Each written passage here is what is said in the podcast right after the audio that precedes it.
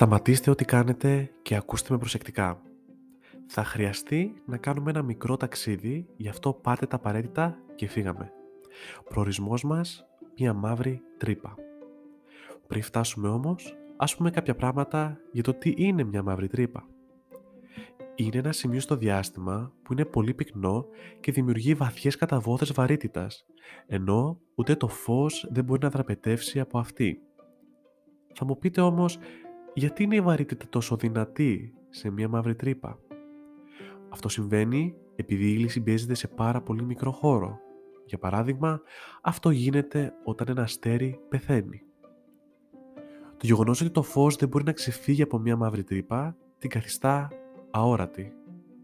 Ειδικά διαστημικά τηλεσκόπια μπορούν να βοηθήσουν να βρουν μαύρες τρύπες με έμεσο τρόπο – μπορούν να εντοπίσουν τη δραστηριότητα που συμβαίνει όταν αστέρια βρίσκονται πολύ κοντά σε μαύρες τρύπες, τα οποία λειτουργούν διαφορετικά από το κανονικό.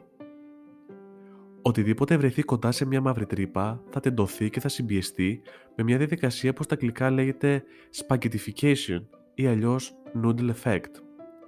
Άμα πεινάσουμε στη διαδρομή, τότε μπορούμε να κάνουμε spaghettification ό,τι θέλουμε και να το φάμε. Είναι ωραία περδυναμία να το σκεφτείτε καλά. Υπάρχουν τέσσερα είδη μαύρων τρυπών. Αστρικές, ενδιάμεσες, υπερμεγέθεις και μικροσκοπικές. Ο πιο γνωστός τρόπος που μπορεί να σχηματιστεί μια μαύρη τρύπα είναι από το θάνατο κάποιου άστρου. Εκείνα τα αστέρια τα οποία έχουν τουλάχιστον 10 με 20 φορές μεγαλύτερη μάζα από αυτή του ήλιου πρόκειται είτε να γίνουν πολύ πυκνοί αστέρες νετρονίων είτε αστρικές μαύρες τρύπες. Οι επιστήμονες πιστεύουν ότι η πιο μικρή μαύρη τρύπα μπορεί να είναι τόσο μικρή όσο ένα άτομο Μπορεί όμως να είναι μικρές, αλλά η μάζα τους αγγίζει αυτή ενό μεγάλου βουνού. Τέτοιες μικροσκοπικές μαύρες τρύπες μπορεί να είχαν σχηματιστεί αμέσως μετά το Big Bang. Επειδή εκείνη τη στιγμή ο χώρος διαστέλλεται ταχαία, μπορεί να έχει στριμώξει τόσο το χώρο σε ορισμένες περιοχές και να δημιούργησε μικροσκοπικές, πυκνές μαύρες τρύπες με μάσα μικρότερη από αυτή του ήλιου. Κάποια ενδιαφέροντα facts που αξίζει να αναφέρουμε είναι τα εξής.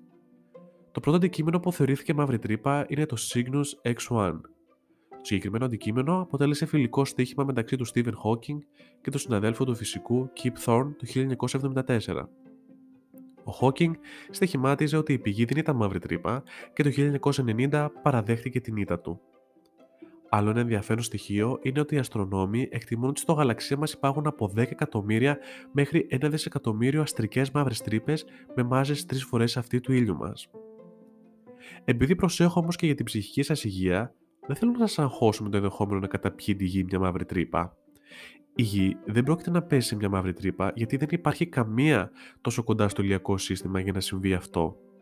Ο ήλιος μας επίσης δεν πρόκειται να μετατραπεί σε μαύρη τρύπα γιατί δεν είναι τόσο μεγάλο αστέρι για να γίνει κάτι τέτοιο.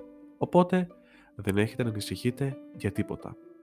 Ραντεβού στο επόμενο επεισόδιο Side Tales.